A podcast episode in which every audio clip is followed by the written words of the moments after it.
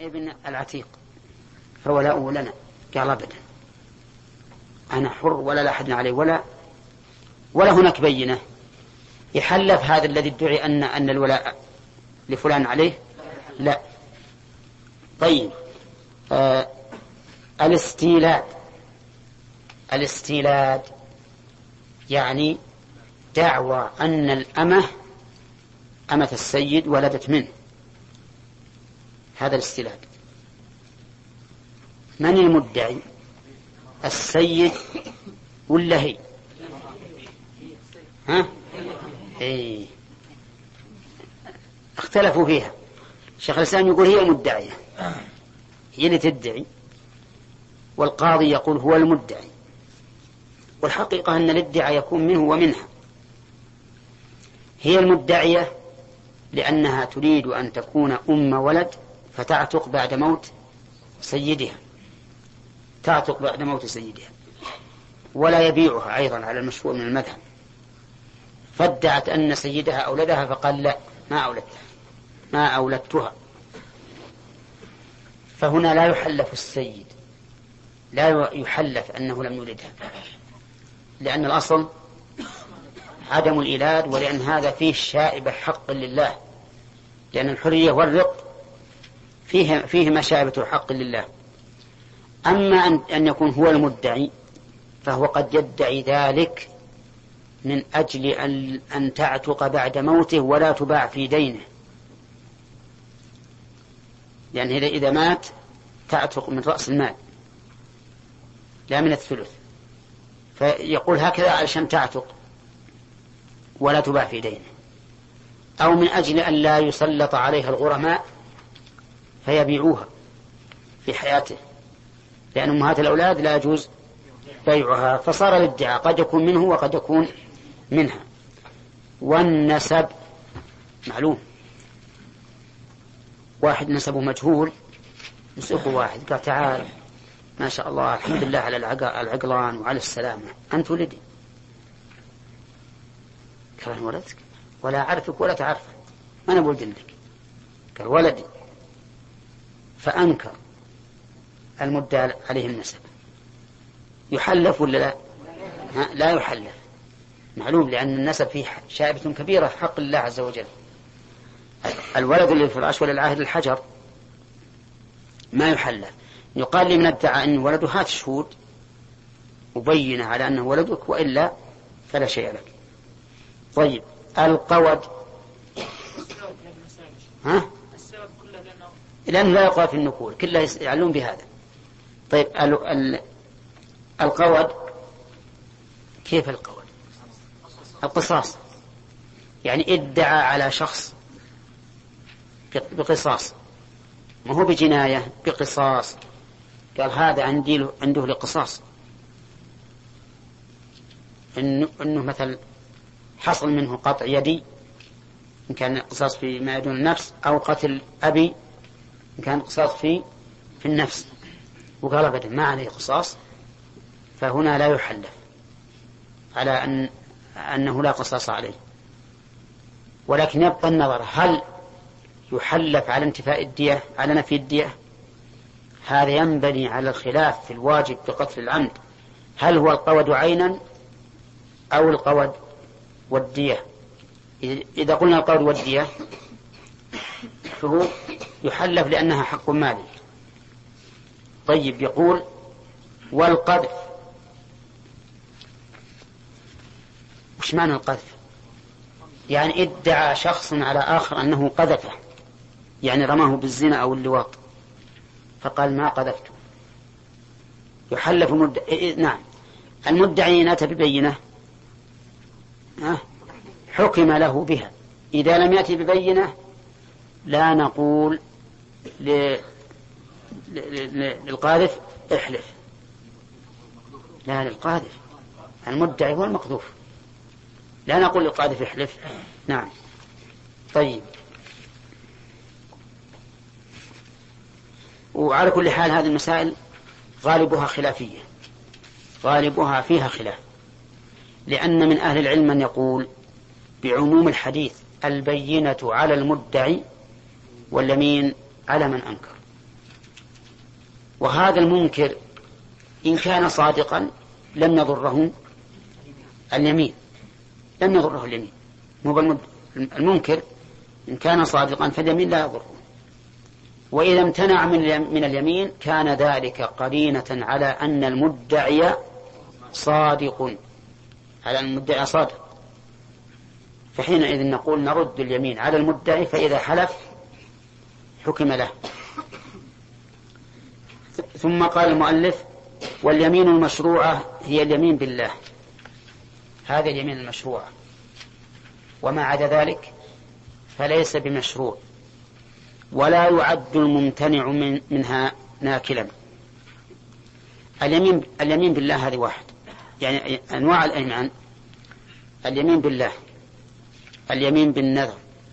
اليمين بالتحريم. اليمين بالطلاق. كل هذه تكون يمينا. اليمين بالنذر مثل يقول إن فعلت هذا فلله علي نذر أن أصوم سنة. وش حكم هذا؟ هذا يمين.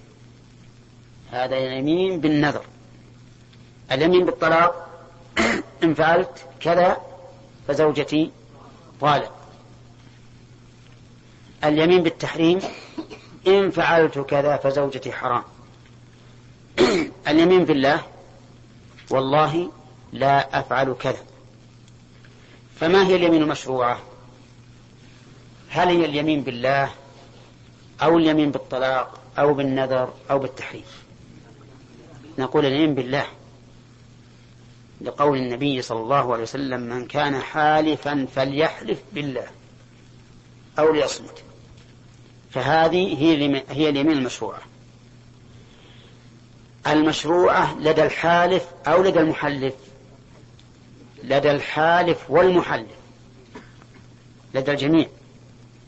فالمحلف كالقاضي مثلا لا يجوز له أن يحلف بالطلاق أو بالتحريم أو ما أشبه ذلك. لا يجوز. لأنه لأن اليمين المشروعة هي اليمين بالله. يوجد والعياذ بالله بعض الناس بعض الحكام أو بعض الأمراء يحلفون الإنسان بالطلاق. ما أنه يحلف بالله. يقولون إذا قلنا أحلف بالله حلف ولا بال ولا بال. إذا قلنا أحلف بالطلاق يعني إن كان كذا وكذا فزوجتي طالق. فهو يحلف يخاف من طلاق زوجته. هذا لا, لا, ننكر أن يكون واقعا. ربما يكون بعض الناس يهون عليه الحلف باليمين بالله ولا ولا يهون عليه الحلف باليمين بالطلاق. لكن مع ذلك لا يجوز للقاضي أن يحلف بالطلاق لقول الرسول صلى الله عليه وسلم من كان حالفا فليحلف بالله أو ليصمت. إذا اليمين مشروعة في جانب المحلف أو المحلف. في جانبيهما جميعا. هي اليمين بالله عز وجل. وسبق لنا صيغ اليمين. والله بالله تالله. سواء كان إي والله إي والله يا شيخ. بس جبت إي. نعم. هذه بدل عن الواو الحروف القسم هذه كلها ثلاثة. نعم. تجوز مع مع مع الفعل ومع عدمه إلا الواو. إلا الواو فيه ما يصح حلفت والله. الباء تصلح مع الفعل مظهرا أو مضمرا. طيب. والتاء ما ما تذكر مع الفعل. طيب اليمين بالله. طيب. ولا تغلظ إلا فيما له خطر. لا تغلظ اليمين إلا فيما له خطر يعني فيما له شأن كبير. الشيء البسيط لا يجوز أن تغلظ فيه. تغلظ في الذي له خطر. من الذي يطلب التغليظ؟ القاضي أو المدعي؟ فإذا طلب المدعي التغليظ ورأى القاضي أن الأمر خطير فله أن يحل أن يغلظ. مثلا ادعي عليه بمليون ريال. مليون ريال له خطر ولا لا؟ ها خطر كبير. ادعي عليه بعشرة ريالات. لها خطر؟ لا ما لها خطر. تداعى زيد وعمر عند القاضي في نعل. نعل يساوي خمسة ريالات لأنه مستعمل. فقال المدعى عليه ليس لي ليس عندي ولا شفته. فقال القاضي للمدعي هل لك بينة؟ قال ما لي بينة. قال إذا لك يمين. قال طيب لكن غلظ عليه اليمين. يجيبه إلى طلبه ليش؟ ها؟ هذا شيء يسير. هذا شيء يسير. فإذا قال المدعي هو شيء يسير عليك يا القاضي أنت أن تأخذ بالشهر خمسة عشر ألف ريال. ها؟ هذا يسير عليك. لكن أنا ما عندي ولا قرش. ما هو يسير علي. نقول العبرة بأوساط الناس. العبرة بأوساط الناس. نعم؟ طيب. الذي له خطر يعني المال الكثير. القصاص السرقة وما أشبه ذلك. هذا الذي له خطر. أما الشيء البسيط فلا تغليظ فيه. وقال بعض أهل العلم حيث رأى القاضي التغليظ غلظ وحيث لم يرى التغليظ لم يغلظ. يعني أن المسألة ترجع إلى اجتهاد القاضي. قد يرى التغليظ لأن هذا المد لأن هذا المنكر رجل مبطل. لا يهمه أن يقول والله لا أفعل. أو والله ليس ليس له عليه شيء. لكن لو غلظنا عليه ربما لا يحلف ربما يتراجع. وربما يرى القاضي عدم التغليظ لأن المنكر رجل صدوق. ما يمكن يقول ليس له عندي شيء حتى وإن لم يحلف إلا وهو صادق. والصحيح هو هذا. الصحيح أنها ترجع إلى اجتهاد الحاكم القاضي. إن رأى التغليظ غلظ وإلا فلا. طيب دقيقة. كيف التغليظ؟ التغليظ قالوا يكون بالصيغة والزمان والمكان والهيئة. على القول الراجع الهيئة على القول الراجع بالزمان متى؟ بعد العصر وقيل بعد العصر أو بين الأذان والإقامة. لكن الصحيح أنه بعد العصر لقوله تعالى تحبسونه من بعد الصلاة. بعد صلاة العصر. في المكان في المسجد الحرام قالوا بين الركن والمقام. بين الركن والمقام مقام إبراهيم. بين الحجر والمقام. في بيت المقدس قالوا عند الصخرة. وفي بقية المساجد عند المنبر. عند المنبر. لأنه المكان الذي يعلن فيه الذكر والدعوة إلى الله. ولكن شيخ الإسلام يقول في بيت المقدس إنه كغيره. يكون عند المنبر. وأن الصخرة ليس لها حرمة في حد ذاتها. وأن أصل تعظيمه من النصارى. لأن اليهود لما احتلوا بيت المقدس يعني أساءوا فيه أساءوا فيه أو أن أو أو النصارى أنا نسيت ترى. نعم. المهم أن الذي احتله أساء فيه فلما انتصر عليه الآخر ذهب يعظم نعم يعظم هذه الصخرة ويزيل عنها الأذى والقمائم اللي كانت عليها. فمن أجل ذلك عظمت. وإلا فلا أصل لتعظيمها إطلاقا. وعلى هذا فيكون التغليظ في المكان في بيت المقدس ها كغيره من المساجد عند المنبر. التغليظ في الصيغة أن يقول مثلا والله الذي لا إله إلا هو عالم الغيب والشهادة الرحمن الرحيم الغالب الطالب وما أشبه ذلك. من, من, من الكلمات التي فيها زجر وعيد الهيئة أن يكون قائما أن يكون قائما لا جالسا فتغلظ اليمين في الأشياء التي لها خطر على كلام المؤلف والصحيح أنه راجع إلى الإمام توهاب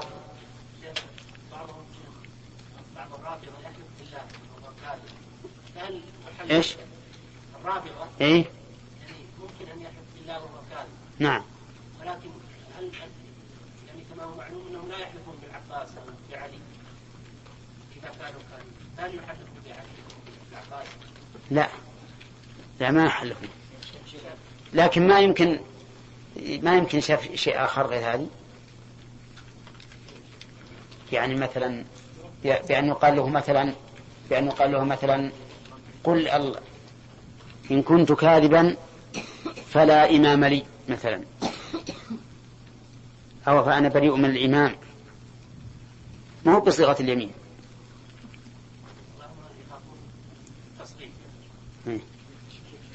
نعم. نعم. ما يطيعون ما يطيعون. نعم. لا ما هي من الأسماء لكن من الأوصاف. نعم. نعم.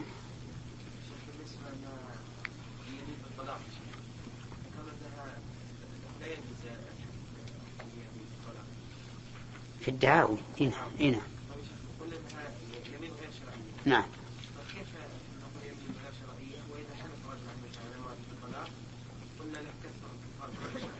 إيه معلوم هي عند عند الخصومات ما يحلف بها. عند الخصومات ما يحلف بها. لأن اليمين المشروعة في الخصومات هي اليمين بالله فقط. هو ما فيها ما فيها دليل لأن الصحابة ما كان معروف عندهم الحلف بالطلاق. كان معروف عندهم الحلف بالنذر. معروف. قال شيخ الإسلام وإذا كانوا يجرون النذر مع تأكد الوفاء به مجرى اليمين فالطلاق من باب أولى. وإذا كان الله تعالى سمى التحريم يمينا في قوله لما تحرم ما الله لك ثم قال قد فرض الله لكم تحت أيمانكم فهذا من باب أولى. نعم.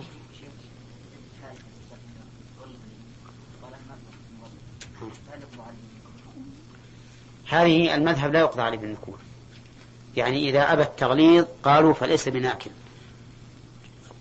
والقول الثاني يعد ناكلا.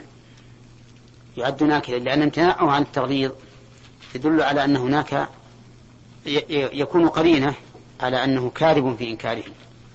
وهذا أقوى. هل في الشهادة شهادة؟ مر علينا مر علينا مر علينا نعم.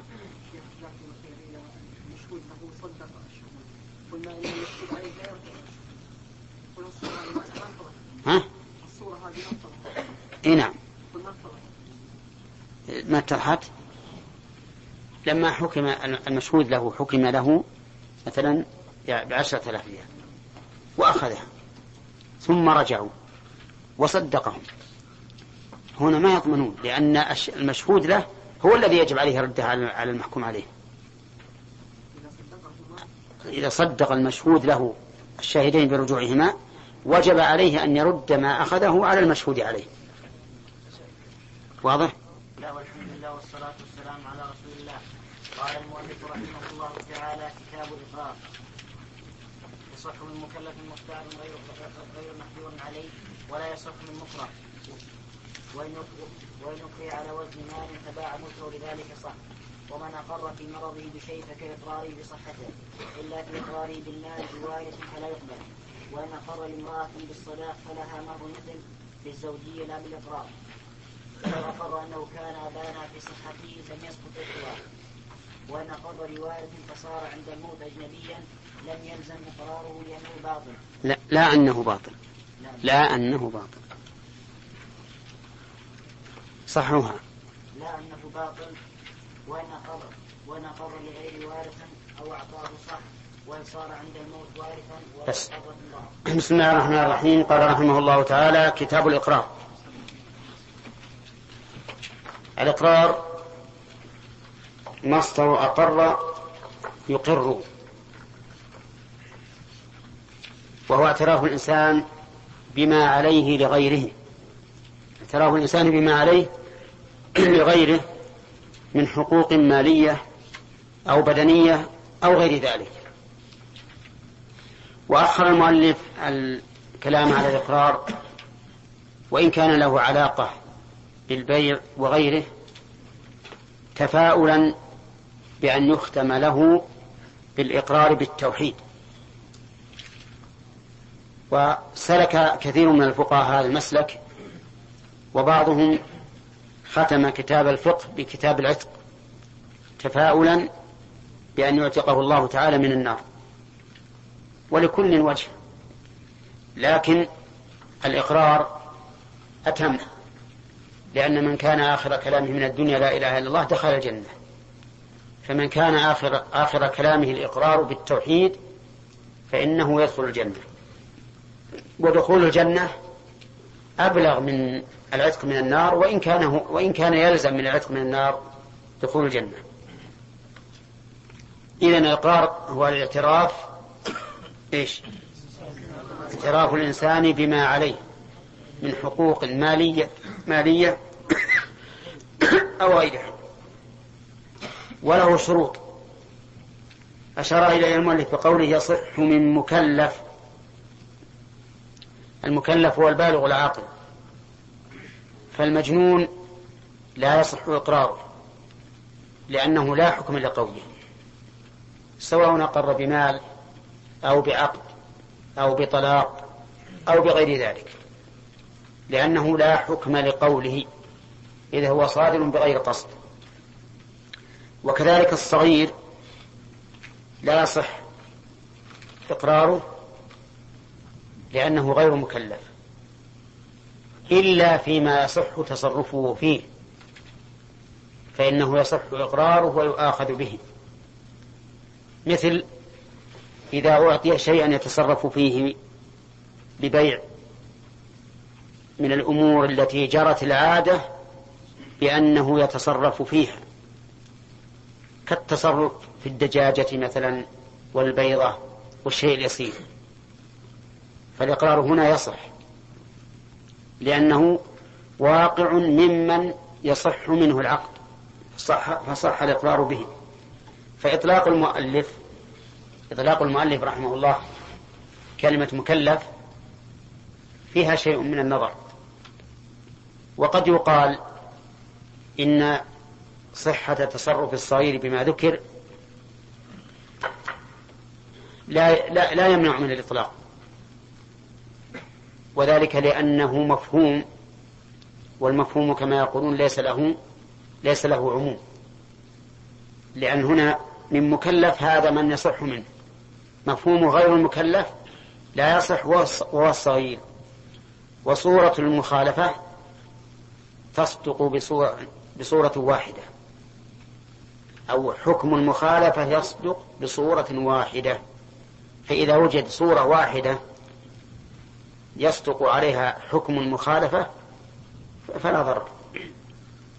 المهم أن هذا هذا النقاش يتعلق بأصول الفقه وهو أن يقال مفهوم قول المؤلف من, من مكلف أن غير المكلف لا يصح إقراره فيشمل من؟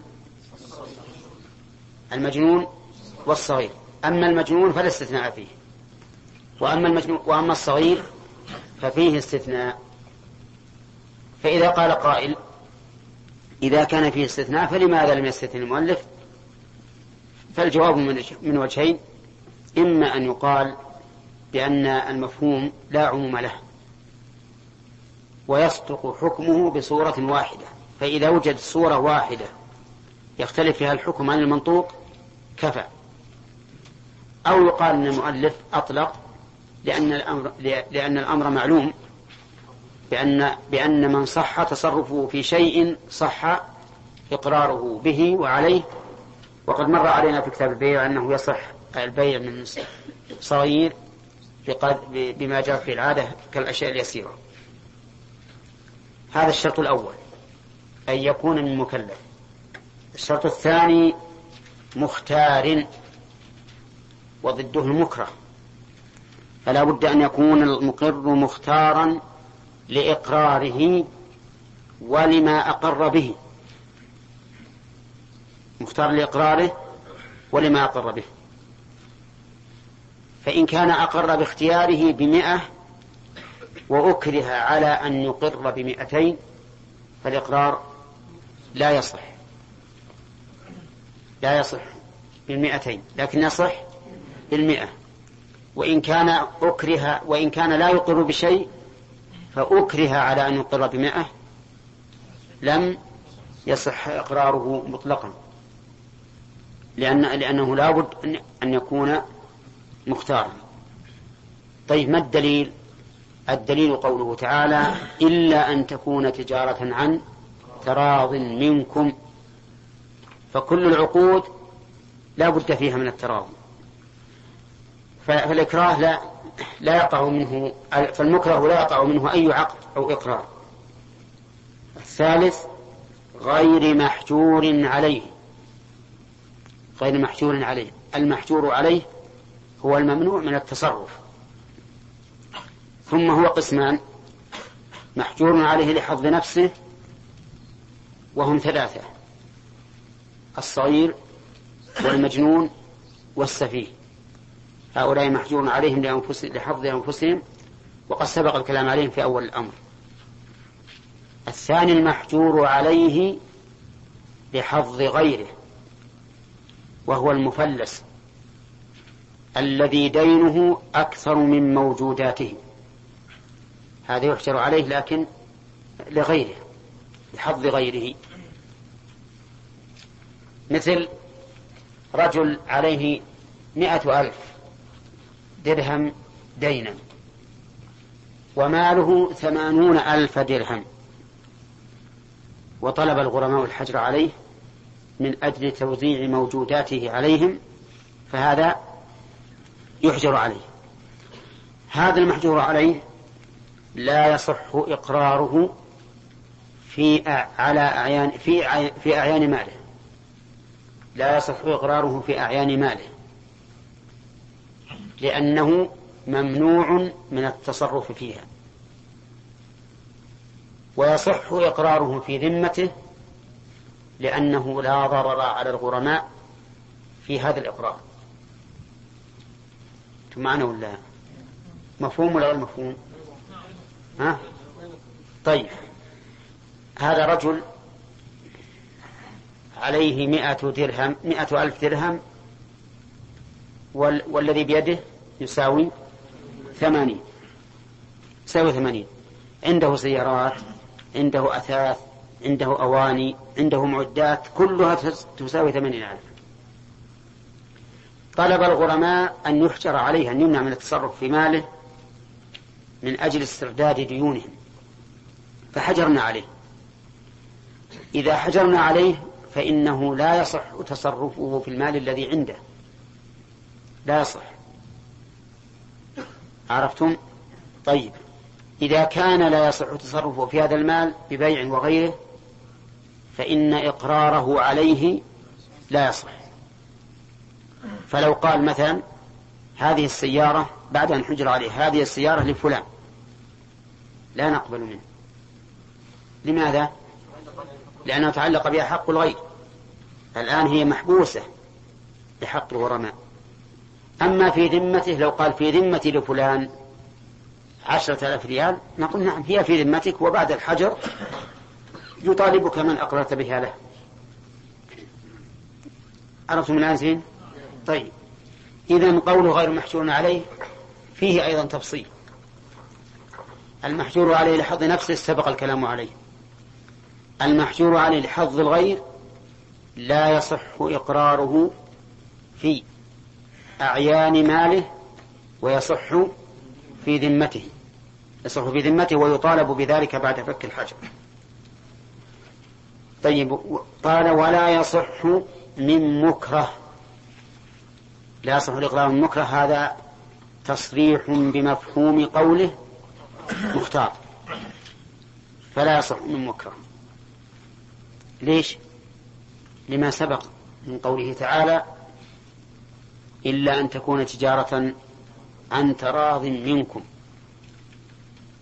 ولأن الله رفع حكم الكفر عن المكره في قوله إلا من أكره وقلبه مطمئن بالإيمان فكذلك تصرف أو نفوذ تصرفه مرفوع عنه لأنه مكره. ولكن لو أكره على شيء فأقر بخلافه. عينا أو وصفا فإنه يؤاخذ بإقراره. ما لم نعلم أنه أراد المبالغة. انتبه للاستثناء. إذا أكره على شيء فأقر بخلافه عينا أو وصفا فإنه يؤاخذ بما أقر به. ما لم نعلم أنه يريد المبالغة.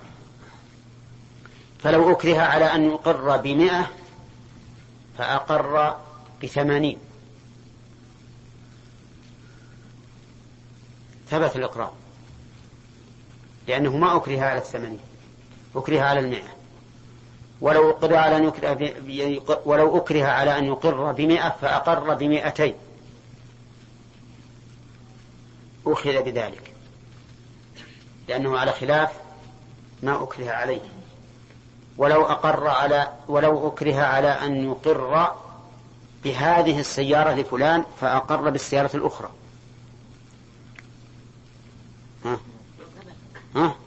يثبت. يؤخذ به. هذا عين ولا وصف هذا عين. طيب. ولو أقر ولو أكره على أن يقر بمئة صاع بر ردي فأقر بمئة صاع بر نقي. أخذ به؟ أخذ به. المهم إذا أكره على شيء فأقر بخلافه عينا أو وصفا أخذ بإقراره ما لم نعلم أنه يريد المبالغة. مثل أن يكرهوه على أن يقر بمئة ويضربوه. فإذا ضربوه وآلموه بالضرب قالوا بغيت أخر لكم بأن في ذمتي له ألف مه مئة. فهذا خلاف ما أقر به لا شك. لكن إيش؟ للمبالغة من أجل الفكاك والخلاص من هؤلاء الذين أكرهوه. وصاروا يؤلمونه بالضرب حتى أقر بأكثر مما نعم مما قال. كذلك لو قالوا أق... هذه السيارة تدسن موديل سبع وسبعين. قالوا نكر... على أن يقر بها لفلان. فقال أنا أقر هذا البيوك لفلان. هذا البيوك هذا إيش؟ مبالغة؟ نعم إذا علمنا من قرينة الحال أنه أراد المبالغة. بأن قال مبالغة هذا البيوك له. بس فكون من الحبس فكون من الضرب. نعم. فهذا لا يؤخذ به. لماذا؟ لقول الرسول صلى الله عليه وسلم إنما الأعمال بالنيات وإنما لكل امرئ ما نوى. وقوله إنما أقضي بنحو ما أسمع. والإنسان اللي يسمع مثل هذا ويعلم أن الرجل أراد المبالغة ما يمكن يقضى عليه. طيب. إذا صار في قوله من مكره صار فيه تفصيل. طيب. هل يصح الإقرار من السكران؟ المذهب يصح. المذهب أنه يصح الإقرار مع أنه غير مختار. لكنهم يقولون إن الإقرار مح... ناتج عن شرب محرم. ولا ينبغي أن نتساهل مع هذا الرجل. بل نعامله بأقسى المعاملتين. فإذا كان سكران جلمه واحد يعني يضحكه ويزيد في نشوته قال مو أنا سلفتك عشرة آلاف. قال إلا بلى أنت صاحبي. وسلفتني عشرة آلاف. نعم. يؤخذ به. إي نعم. المذهب يؤخذ به. والصحيح أنه لا يؤاخذ بذلك. لأنه ما له عقل. السكران لا عقل له فلا يؤاخذ به. ولهذا لم يؤاخذ النبي صلى الله عليه وسلم عمه حمزة بن عبد المطلب حين قال له هل أنتم إلا عبيد أبي؟ ثم قال وإن أكره على وزن مال فباع ملكه لذلك صح. هذه مسألة فيها نوع شبه ممن أكره على إقرار بشيء.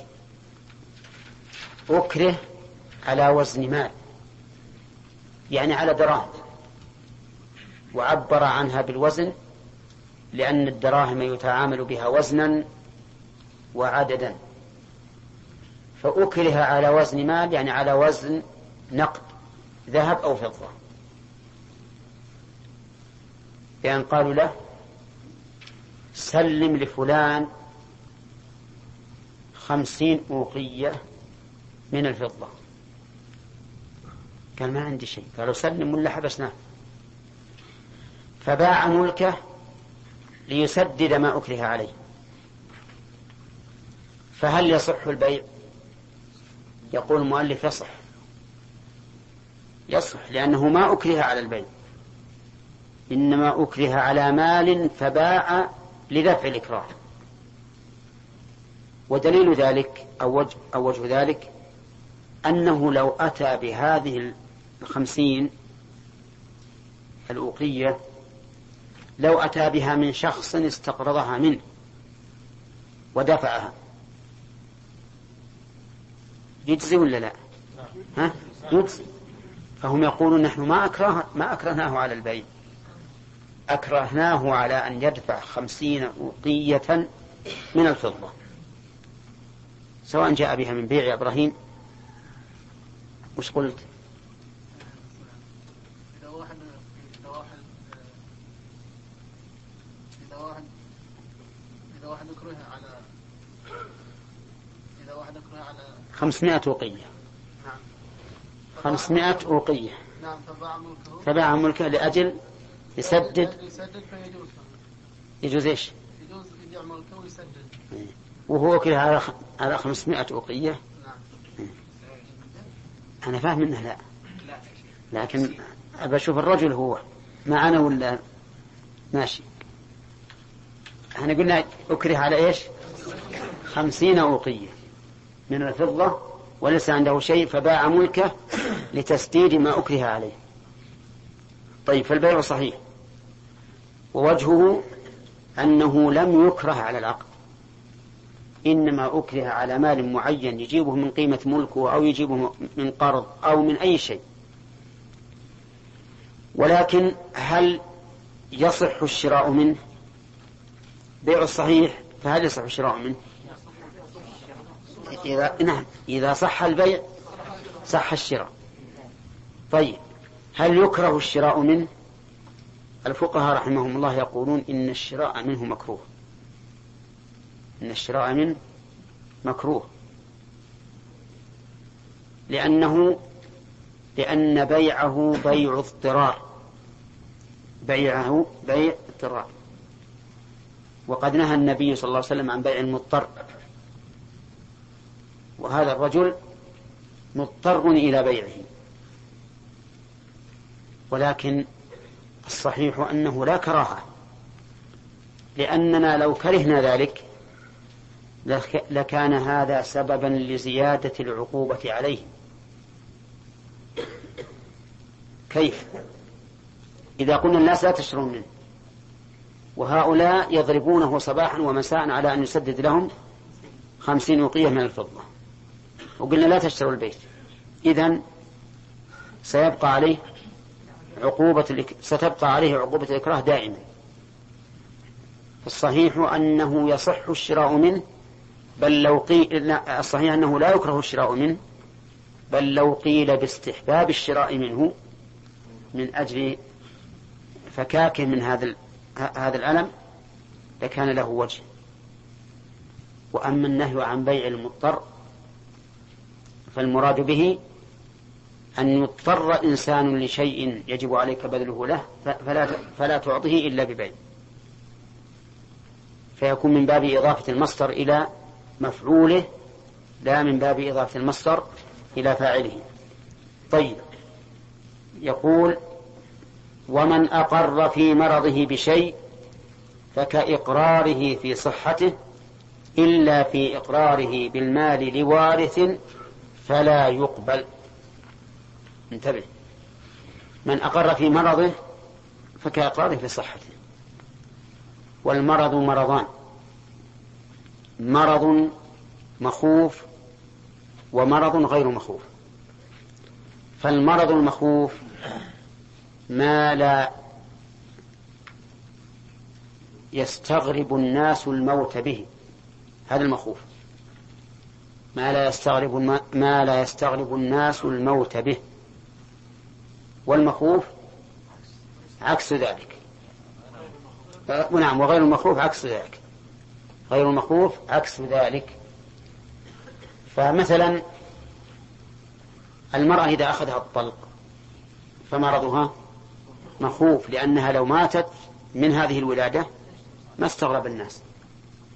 والمرأة والإنسان المصاب بذات الجنب وبال وبالكوليرا ها؟ وبالسرطان وما أشبهها لو مات الإنسان بهذا المرض لقال الناس هذا مرض يقتل عادة. يقتل عادة فلا يصار أقول إن المرض نوعان مرض مخوف ومرض غير مخوف. أما من مرضه غير مخوف كصداع يسير وزكام رشح وما أشبه ذلك فهذا تصرفه كتصرف الصحيح تماما. تصرفه كتصرف الصحيح. ولا في كل شيء.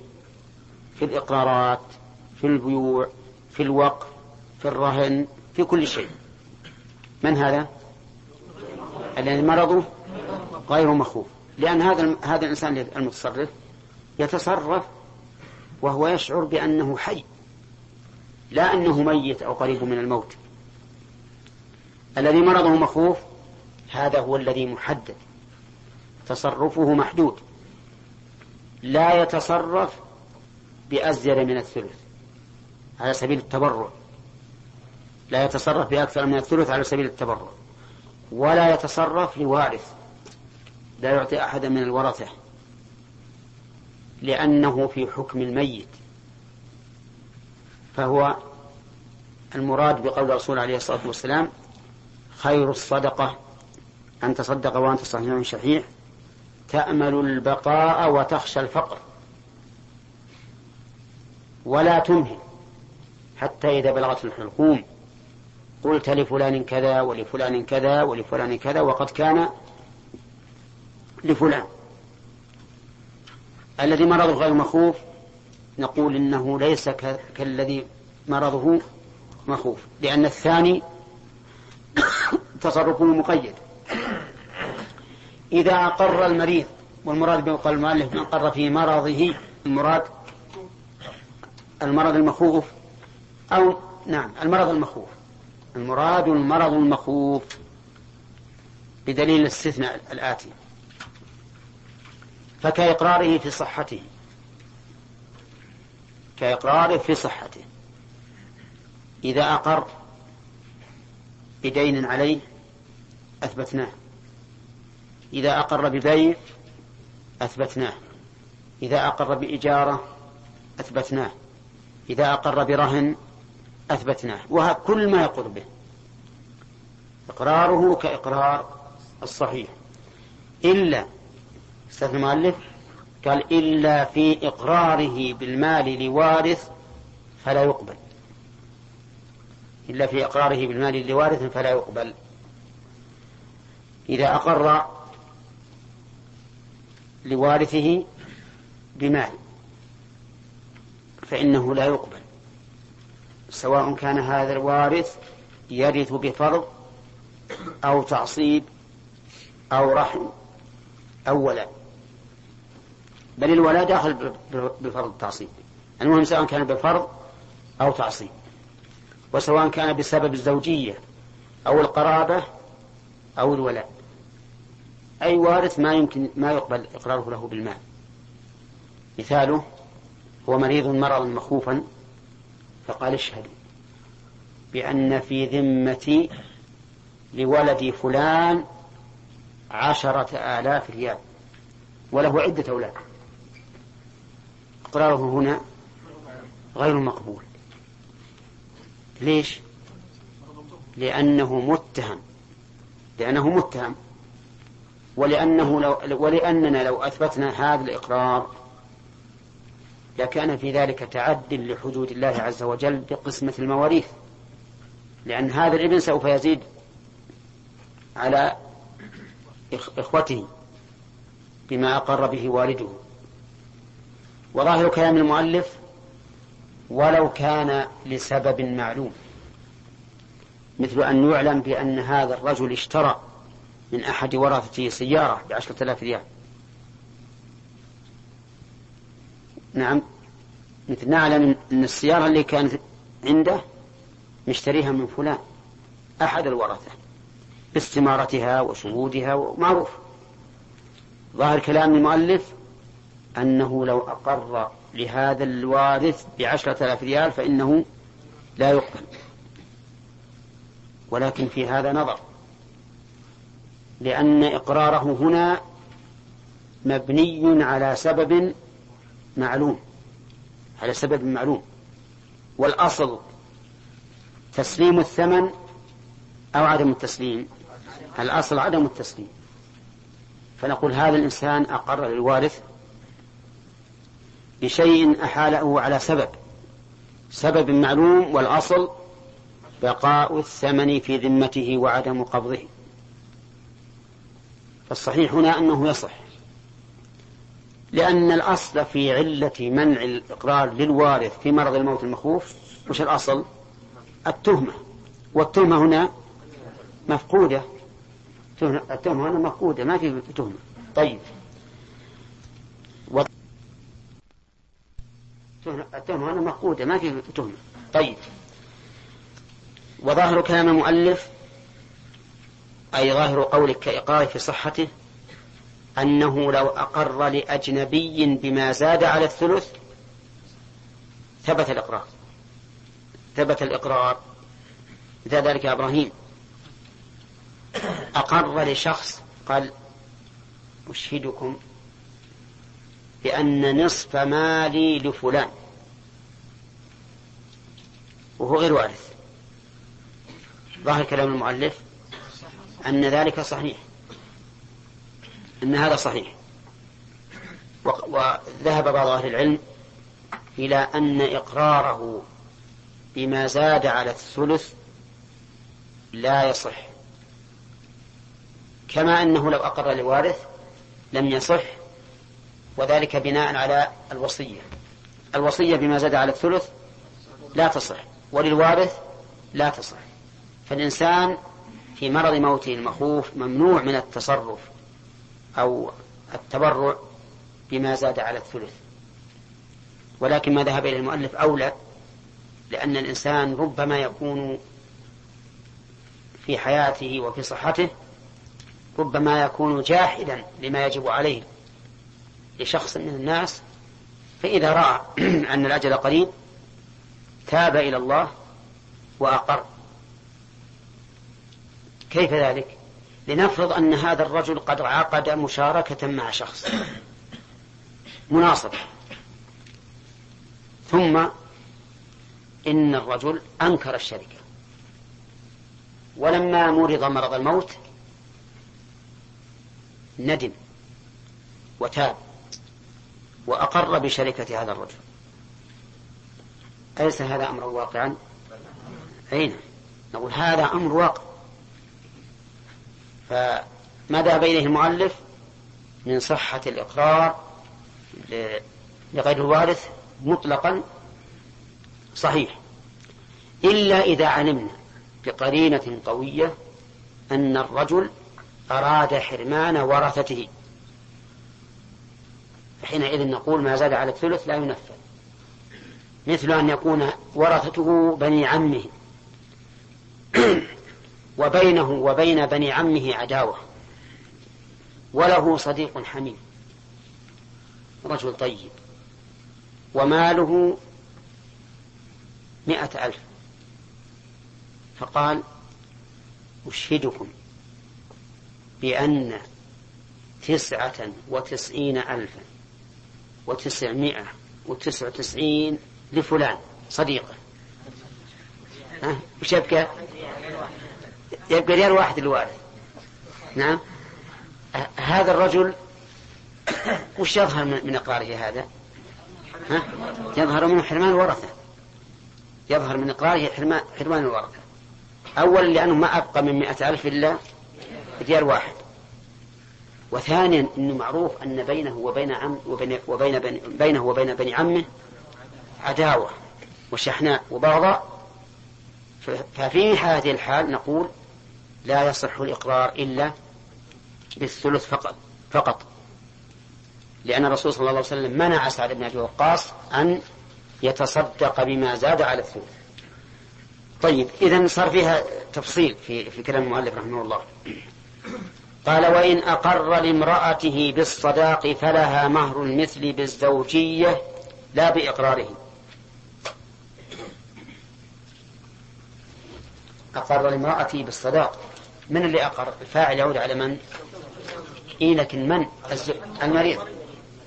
الزوج المريض. مرضا مخوفا. قال أشهدكم بأن في ذمتي مهر زوجتي. مهر زوجتي. فلها مهر المثل بالزوجية. لكن قوله مهر زوجتي إن عينه بأن قال في ذمتي خمسين ألفا مهر للزوجة فإن كان أقل من مهر المثل وصدقت أعطيت الخمسين. وإن كان مثل مهر المثل وصدقت ها أعطيت الخمسين. وإن زاد على مهر المثل فليس لها إلا مهر المثل. لأن إقراره غير معتبر لأن الزوجة وارثة لكننا أوجبنا مهر المثل لأن النكاح لا يصح إلا بمهر.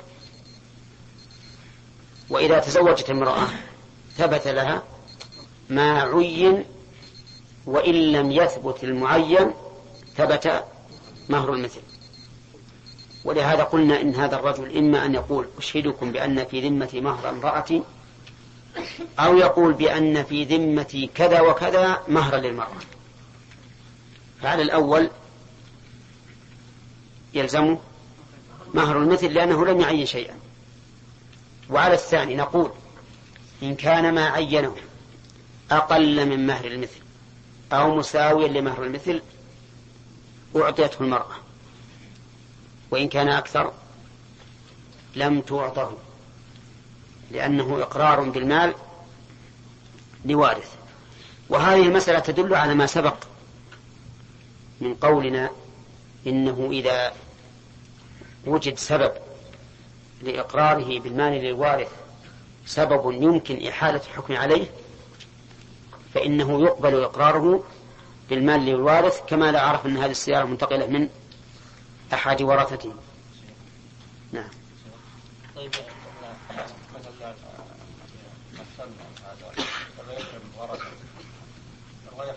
إي نعم نعم. هل نعطيه الثلث ولا ما نعطيه لا نعطيه الثلث. لماذا؟ والثلث قوي. قال. إذا أن له إنه إذا أن له إنه يخرج الثلث على كل حال. يعني هو أقر أنه أقل مثلا قال في ذمتي لفلان أو مثلا هذا البيت لفلان. البيت يسوى مئة ألف ما بقي إلا فراش وقدر وما أشبه ذلك من من التركة. ما نفرق بين قال يعني أو قال لا فرق لا فرق أبدا. المهم إن إلا, إلا إذا ثبت الشرع، إذا ثبت الشرع معلوم. بسم الله الرحمن الرحيم، الحمد لله رب العالمين والصلاة والسلام على نبينا محمد وعلى آله وأصحابه أجمعين. سبق لنا تعريف الإقرار يعيده لنا عبد الرحمن.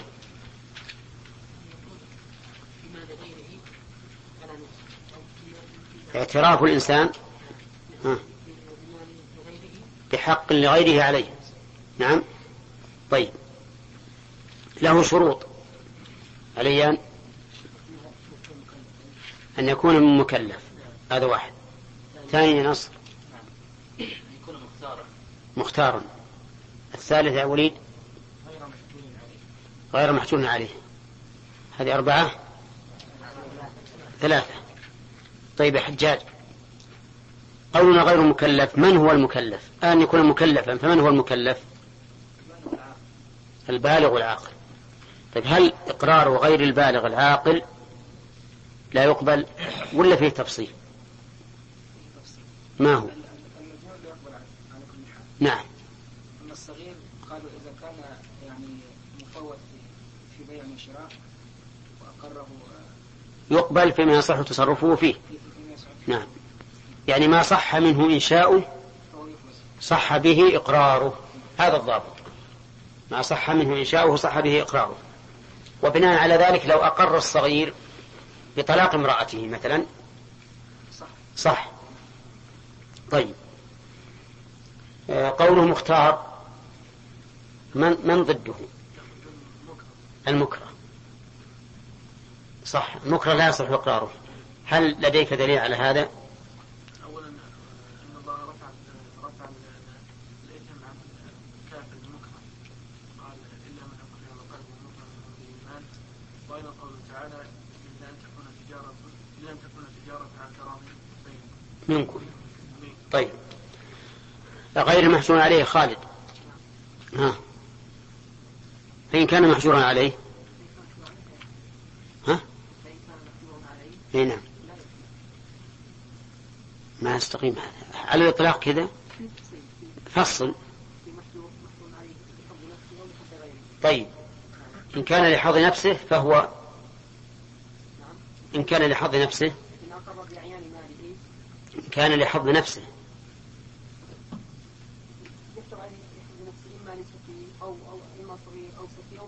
طيب.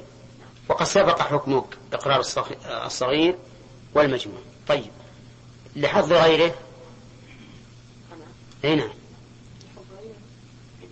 بأن يكون بينه أكثر من يكون الدين يعني محجور عليه لفلس نعم طيب هذا يقبل إقراره؟ في ذمته لا في أعيان ماله. لماذا؟ لأنه يقبل لا يكون في أعيان ماله لأنه تعلق به حق الغير نعم وهم الغرماء. طيب أحسنت. رجل يا غانم أكره على أن يدفع مئة ألف ريال وليس عنده شيء فباع ملكه. هل يصح البيع أو لا يصح؟ يصح. لماذا؟ وقد أكره. ما باع ولا مضطر؟ طيب إذا باع مضطر هو الذي لا يصح لأن المضطر شبه بالمكره. لا. عبد الله أحسنت.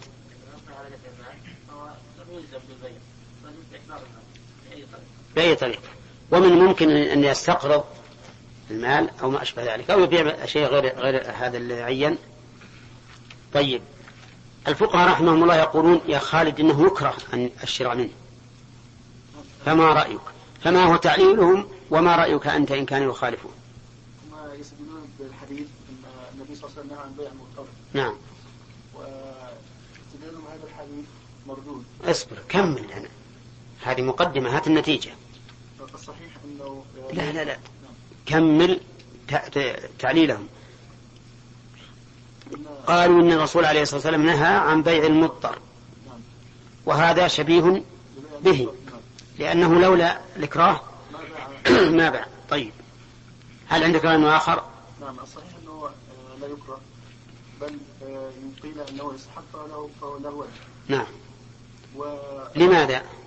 لأن هذا فيه انفكاك من العقوبة التي من المكرهين الذين يكرهون وقد يبدونه ويظلمونه. فله الفكاك من ذلك بهذا البيع إذا هو تفريج لكربته. طيب كيف نجيب عن دليلهم؟ فهد. الحديث؟ نعم إي نعم. هذا عليه غير يستطيع غير وجه وغير لا تسمى نفسه قد يستقرب نعم معنى النبي صلى الله عليه وسلم عن بيع الفطار يعني ان لا يدخله ما يدفع به ضرورته الا ببيع يكون يعني نهى أن تبيع على المضطر شيئا بل يدفع ضرورته بدون بدون بيع. فالحديث يحتمل أن يكون مضافا إلى الفاعل أو أو مضافا إلى المفعول. طيب.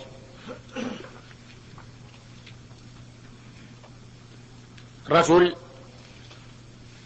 أقر وهو مريض مرض الموت. نعم.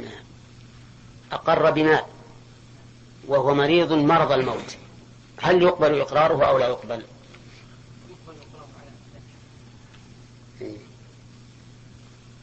وعلى غير المذهب؟ أن لا يقبل إقراره مطلقا. ها؟ فيها خلاف. هذا الخلاف الذي قلت قلت المذهب؟ المذهب يصح إقراره مطلقا. إيه، مطلقا. طيب وغير المذهب؟ اصبر غير المذهب. أعطنا الحكم ثم هات التعليل. إذا المذهب أنه يقبل مطلقا والقول الثاني أنه لا يقبل مطلقا. ها؟ لأن مرض موته المخوف. مرض مخوف مات به.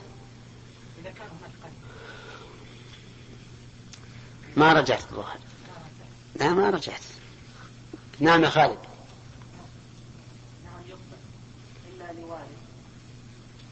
إلا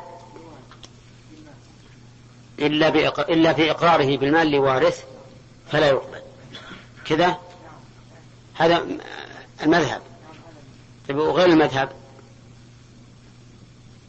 لأن الأخ خالد فتح لنا الآن باب. ما ندعى له باب يدخل منه إلا باب مغلق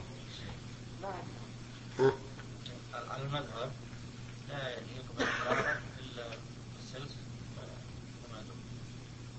أما على قول المؤلف أنه يقبل إقراره لغير وارث إيه طيب. أما على قول المؤلف أطلق. إقراره لغير الأحسن الظاهر ما نذكر لكم الأقوال. نصيحات في متاهات مثل ابن جني ولا غيره.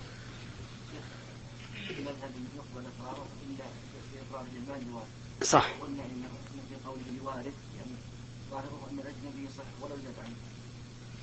يصح مطلقا. وفي قول أنه لا يصح إقراره بما زاد على الثلث للأجنبي. يجعلون, يجعلون الإقرار كالوصية. فالوصية لا تصح لوارث مطلقا. ولا تصح بزيادة على الثلث لأجنبي. فبعض الأصحاب قالوا إن هذا مبني على الوصية. فإذا أوصى لوارث فإذا أعطى أجنبيا أكثر من الثلث إذا أقر له بأكثر من الثلث لم يقبل إقراره أي ما زاد على الثلث. لا مو بالمذهب طيب. أي نعم.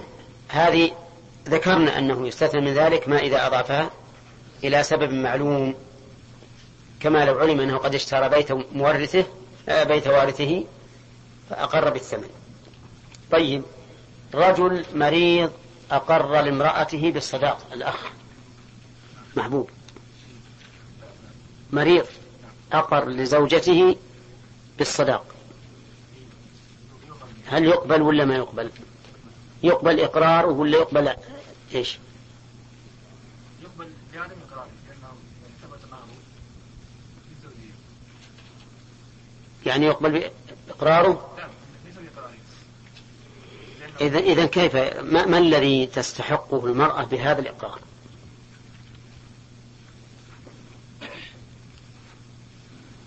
نعم إبراهيم. تستحق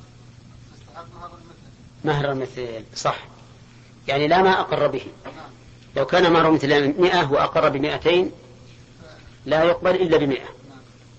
طيب. ومهر المثل بماذا؟ أحمد. أي. عبد الله.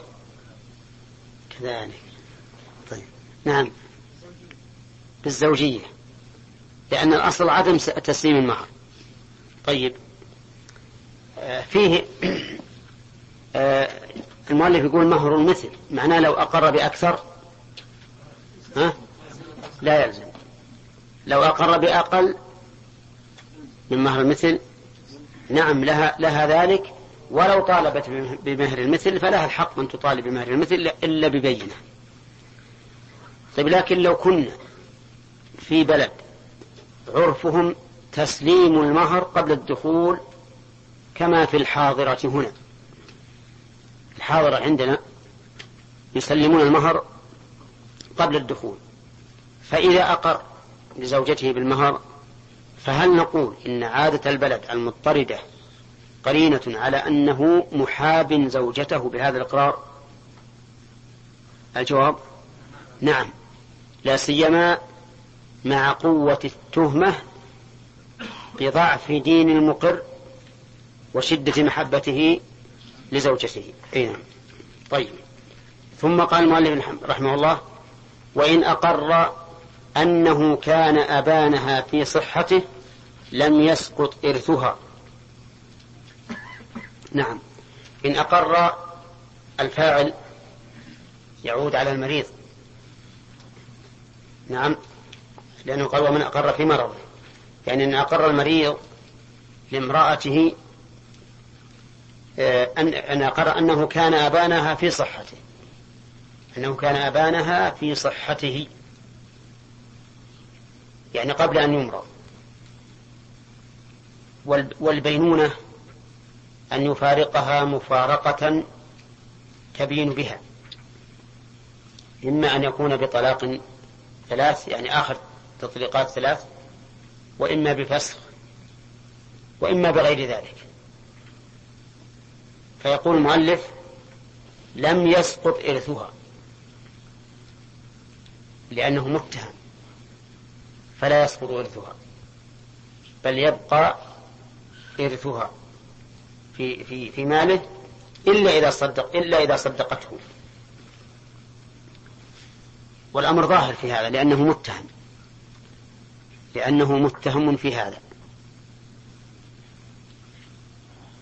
نعود مرة ثانية. أقر المريض بأنه قد أبان زوجته قبل أن يمرض.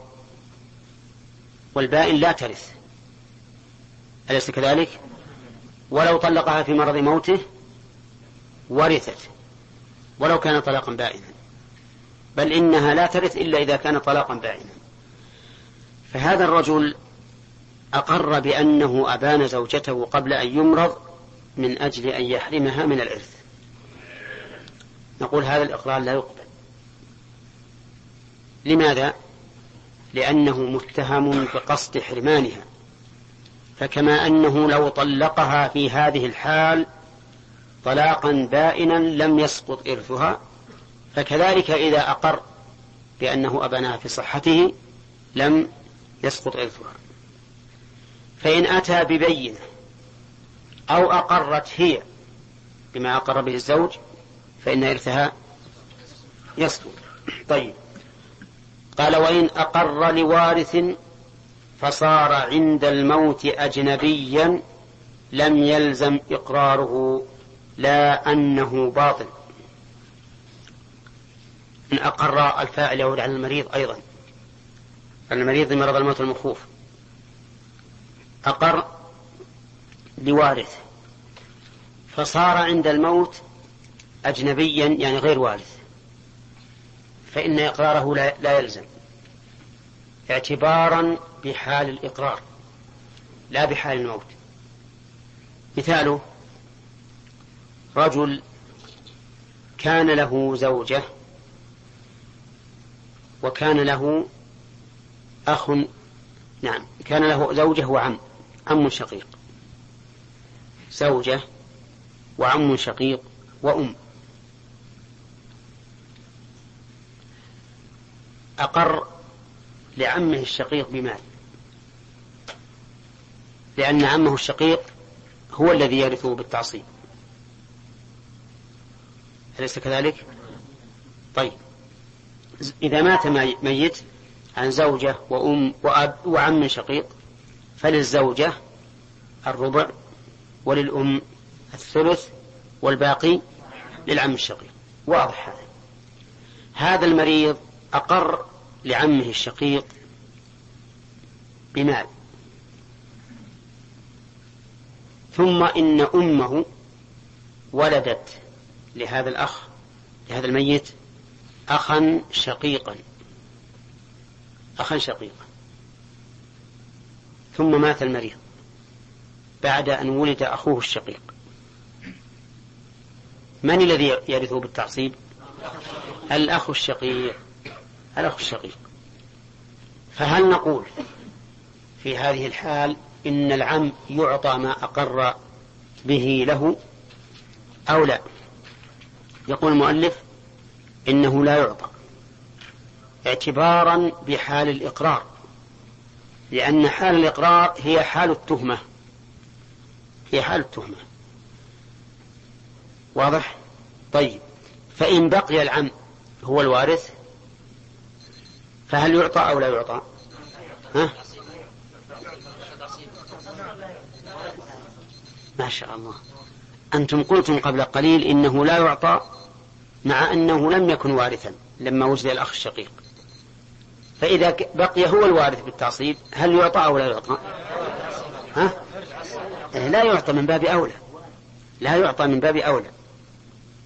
واضح؟ لأنه أقر لوارث المهم الآن إذا أقر المريض لوارث ثم صار عند الموت غير وارث فإن الإقرار لا يصح. لكن المؤلف يقول لم يلزم إقراره.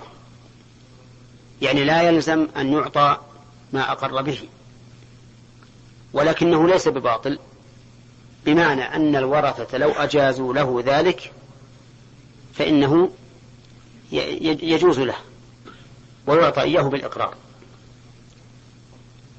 لو قلنا إنه باطل ما صح أن إقراره ولو بإجازة الورثة. ولهذا يجب أن نعرف الفرق بين أن نقول إن إقراره باطل أو نقول إن إقراره غير لازم. لأننا إذا قلنا إنه غير لازم صار موقوفا على إجازة الورثة. إن أجازوه أعطي. وإن قلنا إنه باطل صار غير صحيح ولو أجازوا لأنه بطل طيب يقول لم يزم, لم يزم إقراره وإن لا أنه باطل. وإن أقر لغير وارث فصار عند الموت وارثا صح. يعني صح إقراره ولزم. صح ولزم وإن كان وإن صار عند الموت وارثا. مثاله رجل له ابن وأخ شقيق وهو مريض مرض الموت. من يرثه لو مات؟ ابنه. فأقر لأخيه بمال. ثم مات الابن قبله قبل أبيه الذي أقر لأخيه. فهل يصح إقراره؟ نعم. الجواب نعم يصح. لماذا؟ اعتبارا بحال الإقرار. لأنه حال الإقرار غير متهم. لأنه حال الإقرار غير متهم. وإقرار الإنسان في الواقع شهادة على نفسه. شهادة على نفسه. كما قال الله تعالى يا أيها الذين آمنوا كونوا قوامين بالقسط شهادة لله ولو على أنفسكم. إذا القاعدة رقم واحد. إذا أقر المريض لوارث لم يقبل إقراره. وإن شئت فقل لم يلزم إلا بإجازة الورثة. وقيل لا يقبل مطلقا. على كل حال قل لا يقبل أو لا يلزم كما تشاء لأن المذهب أنه لا فرق. طيب إذا أقر لوارث فصار عند الموت أجنبيا. يتغير الحكم ولا ما يتغير؟ لا يتغير الحكم. الحكم لا يتغير لا يصح إقراره. اعتبارا بحال الإقرار. إذا أقر لغير وارث فصار وارثا صح إقراره. لماذا؟ لأن العبرة حال الإقرار. فإن قال قائل لماذا لا تعتبرون حال الموت؟ قلنا لأن حال الإقرار هي حال التهمة. أليس كذلك؟ أما إذا تغيرت فالإنسان لا يعلم الغيب فلا يكون متهما في عمل لم يوجد سببه. نعم. عندك سؤال؟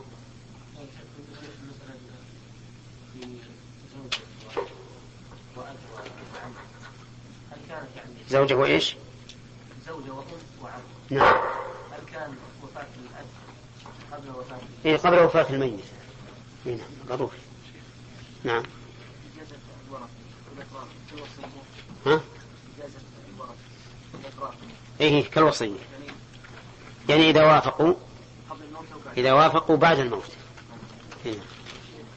نعم إذا أقر لأجنبي غير والد آه، أو أقر ل- مع أن المسألة سبق أن فيها خلاف أن الصحيح إجازة الورثة ولا قبل الموت لكن المذهب بعد الموت. نعم. مم. فصارت عند الموت أجنبي يسقط لكن لا الف يثبت. يسقط الثلين وصار أجنبي نعم. لكن يثبت الإقرار. ي... ما يثبت الإقرار؟ لأنه متهم حين الإقرار. هذا الرجل حين الإقرار وارث فهو متهم. نعم.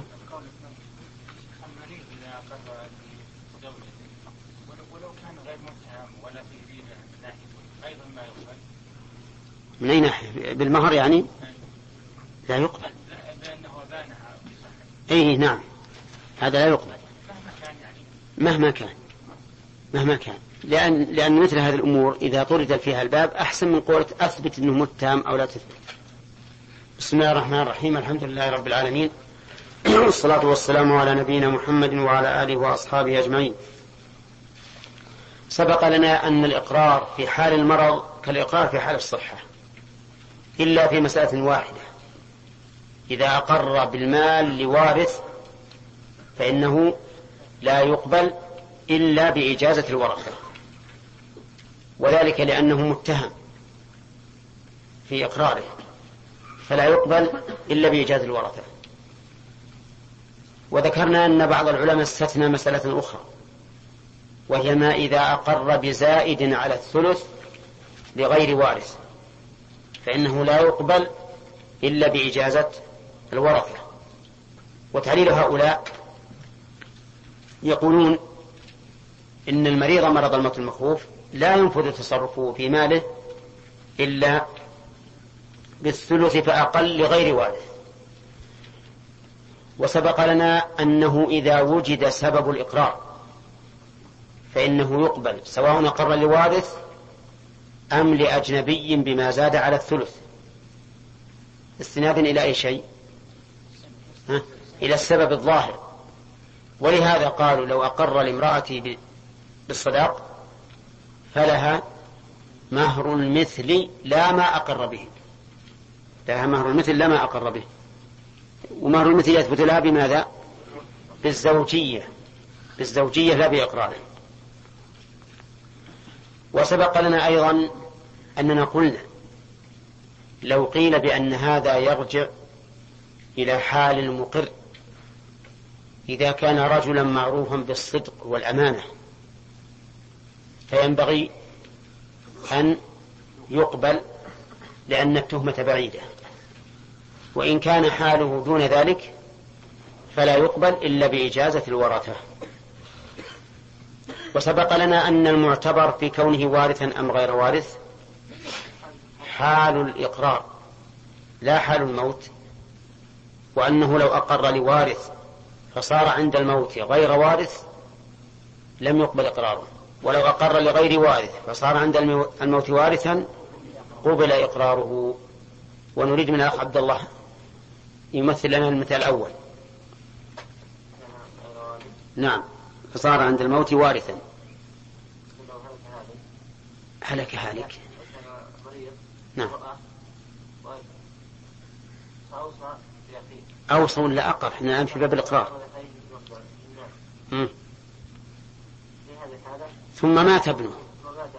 قبله. نعم. فيصح الإقرار صح؟ طيب. لو قال قائل أليس هو الوارث الآن؟ كيف يصح الإقرار إيه لكن نقول سواء قلت إن, إن الإقرار صحيح ولا غير صحيح المال سيرجع إليه. إيه ما يخالف والتهم وهذا اللي صحح الإقرار لكن وش الفائدة من قول إنه يصح أو لا يصح؟ ما دام المال بيرجع له الآن. ما عنده ورث إلا هو.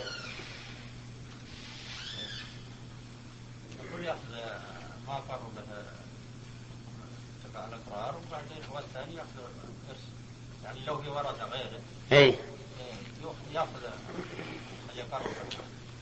نعم. طيب.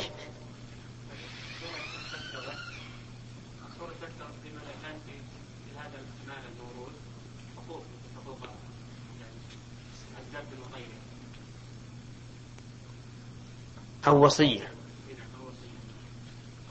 إذا كان في وصية نقدم ما أقر به.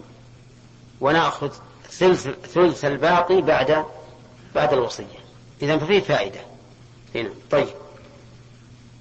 قال المؤلف رحمه الله تعالى وإن أقر لوارث نعم يقول لم يلزم إقراره لا أنه باطل. يا نصر. وش الفرق بين هذا؟ بين قولنا يبطل وقولنا لم يلزم. الآن انتبه. يقول لم يلزم إقراره. لا أنه باطل. يعني والآن يقول إذا إذا أقر لوارث فصار عند الموت أجنبيا لم يلزم إقراره. لا أنه باطل.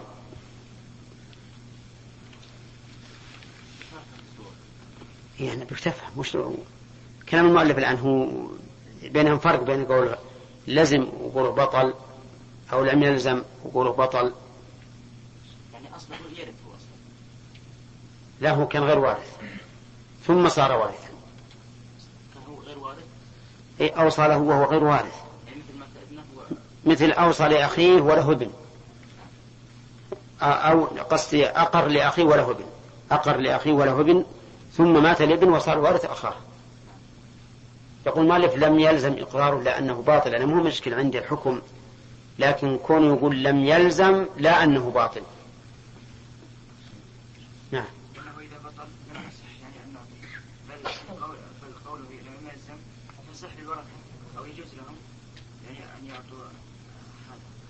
يعني أن يجيزوه. أن يجيزوه. أن يجيزوه. نعم. طيب. لو قلنا إنه باطل ما صح الإقرار أصلا. ما صح الإقرار أصلا. فلو أن الورثة أرادوا أن يعطوا هذا المقر له شيئا لأعطوه ابتداء من عند أنفسهم. أما إذا قلنا لم يلزم فمعناه أن الإقرار صحيح غير لازم إلا بإجازة إلا بإجازة الورثة. فإذا أجازوا لا يقال إنهم أعطوا. بل يقال أجازوا إقرار الميت ولم يعطوا عطية جديدة. ويترتب على ذلك بالنسبة للورثة يترتب على ذلك أن عطيتهم هذه ليست بإنشاء ولكنها إجازة. نعم. طيب ثم قال المؤلف وإن أقر نعم. وإن أقر لغير وارث أو أعطاه صح. وإن صار عند الموت وارثا. إذا أقر لغير وارث فأعطاه أو أعطاه. صح وإن كان عند الموت وارثا. هاتان مسألتان. المسألة الأولى إذا أقر لغير وارث. آه، أو أعطاه. صح وإن صار عند الموت وارثا. أقر لأخيه وله ابن ثم مات ابنه. نكرر هذا هذا المثال. ثم مات ابنه صار الوارث الآن أخاه. فيصح هذا الإقرار ويعطى أخوه ما أقر به له. هذه مسألة. المسألة الثانية إذا أعطاه وهو غير وارث فصار عند الموت وارثا. أعطاه يعني وهبه. وهبه. لكن العلماء يجعلون الهبة في مرض الموت المخوف يسمونها عطية يسمونها عطية. مثاله مرض هذا الرجل مرض الموت فكلم أخاه وقال خذ يا أخي هذه عشرة آلاف ريال. هذه عطية. ثم إن ابنه مات فهل تصح هذه العطية أو لا؟ المذهب يرى أنها تصح. المؤلف يرى أنها تصح كالإقرار. يرى أن العطية كالإقرار. مفهوم ولا لا؟ طيب. المذهب في هذه المسألة يقول لا العطية كالوصية. العطية كالوصية. والمعتبر في الوصية حال الموت لا حال الإيصاء. وبناء على المذهب فإن عطيته لأخيه لا لا تلزم إلا بإجازة الورثة. هذا هو مفهوم ولا لا؟ مفهوم؟ طيب. ها؟ زين. الإقرار فهمتموه ولا لا؟ الإقرار فهمتموه؟ أقر لغير وارث فصار عند الموت وارثا. ما حكم الإقرار؟ صحيح ولازم ويعطى ما أقر به الميت. العطية كالإقرار. على ما مشى عليه المؤلف. وإذا كانت كالإقرار معناه فمقتضاه أنها تصح ويسلم لهذا المعطى. والقول الثاني أنها لا تصح لا تلزم أو هو لا تصح لا تلزم إلا بإجازة الورثة. بناء على أن المعتبر في العطية حال الموت لا حال الإعطاء كالوصية. مثاله مريض مرض الموت. دعا أخاه. وقال له يا أخي خذ بلغني أنك ستتزوج.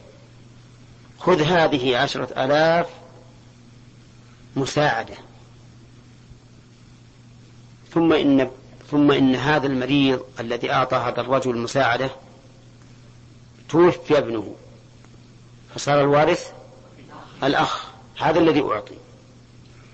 على ما مشى عليه المؤلف العطية صحيحة وتكون من رأس المال وليس للورثة فيها تصرف. كالإقرار لأن المعتبر ما هو؟ حال الإعطاء. أما المذهب فيقولون لا المعتبر حال الموت. المعتبر حال الموت. وعلى هذا فنقول لما مات ابن المعطي وصار الوارث أخ أو صار الأخ وارثا فإن هذه العطية لا تلزم إلا بإجازة الورثة كالوصية. فعندنا الآن ثلاثة أشياء إقرار وصية وعطية. الإقرار المعتبر به حال الإقرار قولا واحدا. الوصية المعتبر بها حال الموت قولا واحدا. لأن الوصية ما تكون لبعد الموت. فالمعتبر حال الموت. العطية فيها خلاف. المذهب أنها ملحقة بالوصية. وكلام المؤلف أنها ملحقة بالإقرار أنها ملحقة بالإقرار. فهمتم الآن تمام؟ طيب. نشوف الوصية. رجل أوصى لأخيه قال يعطى أخي بعد موتي عشرة آلاف ريال وله ابن. ثم مات الابن وصار الأخ وارثا. هل تنفذ الوصية للأخ؟ لا تنفذ. لا تنفذ لأنه صار وارثا وقد قال النبي صلى الله عليه وسلم لا وصية لوارث. تمام؟ طيب الإقرار وش قلنا؟ ينفذ ولا لا؟ ينفذ لأن المعتبر حال الإقرار. العطية فيها الخلاف. لماذا صار فيها الخلاف؟ لأن الإقرار إنما ينسب الشيء إلى أمر سابق. لا إلى أمر حدث في مرض موته. والوصية لأنه إنما تنفذ بعد الموت. العطية لما كانت بين بين يحتمل أنه إنشاء عطية ويحتمل أنه عطية لأمر سابق صار فيها الخلاف. والأرجح أنها كالوصية. الأرجح أنها كالوصية لأنها يحتمل أنه أراد أن يبره بذلك الشيء. و و وقد يقول قائل كيف ترجحون أنها كالوصية وهو حين ألو... حين الإعطاء غير إيش؟ غير وارث فالتهمة منتفية في الواقع. أما الوصية فلا تكون الوصية إلا بعد الموت والتهمة موجودة. فهذا يجعلنا نتوقف في ترجيح أن تكون العطية كالوصية. وكونها عطاء في مرض الموت يرجح أن نجعلها كالوصية. أي نعم. ننظر فيها. ثم قال المؤلف وإن أقرت امرأة بنكاح ولم يدعه اثنان قبل. طيب. هذه امرأة أقرت بالنكاح لشخص. إنسان أمسكها وقال هذه زوجتي هذه زوجتي. فقالت نعم هي زوجته فإنها تكون زوجته ويقبل إقرارها لأن النكاح حق على الزوجة فإذا أقرت به قبلت قبل إقرارها. والدليل على أنه حق عليها قوله تعالى يا أيها الذين آمنوا إذا نكحتم المؤمنات ثم طلقتموهن من قبل أن تمسوهن فما لكم عليهن من عدة. إذا فالنكاح حق على الزوجة فإذا أقرت به قبل. هذا إذا كان المدعي واحدا. رجل أمسك بيد امرأة وقال هذه زوجتي وذهب إلى القاضي وقالت نعم إنها زوجته. نقول بارك الله لكما وعليكما وجمع بينكما في خير. هي زوجته. واضح؟ وقول المؤلف ولم يدعه اثنان مفهومه أنه إن ادعاه اثنان لم يقبل إقرارها. لأن في إقرارها إبطالا لحق المدعي الثاني. نعم. أليس كذلك؟ هذه امرأة أمسكها رجلان. كل واحد منهما يقول هذه زوجتي. زيد يقول هذه زوجتي وعمر يقول هذه زوجتي. فذهبوا إلى القاضي. فأقرت بأنها زوجة زيد. يحكم له بها؟ ها؟ لا. المذهب لا. لا يقبل إقرارها لزيد. لماذا؟ قال لأن في ذلك إبطالا لحق المدعي الثاني. ومعلوم أن هذا الحكم إذا لم يكن هناك بينة. أما إذا وجدت بينة لأحدهما فهي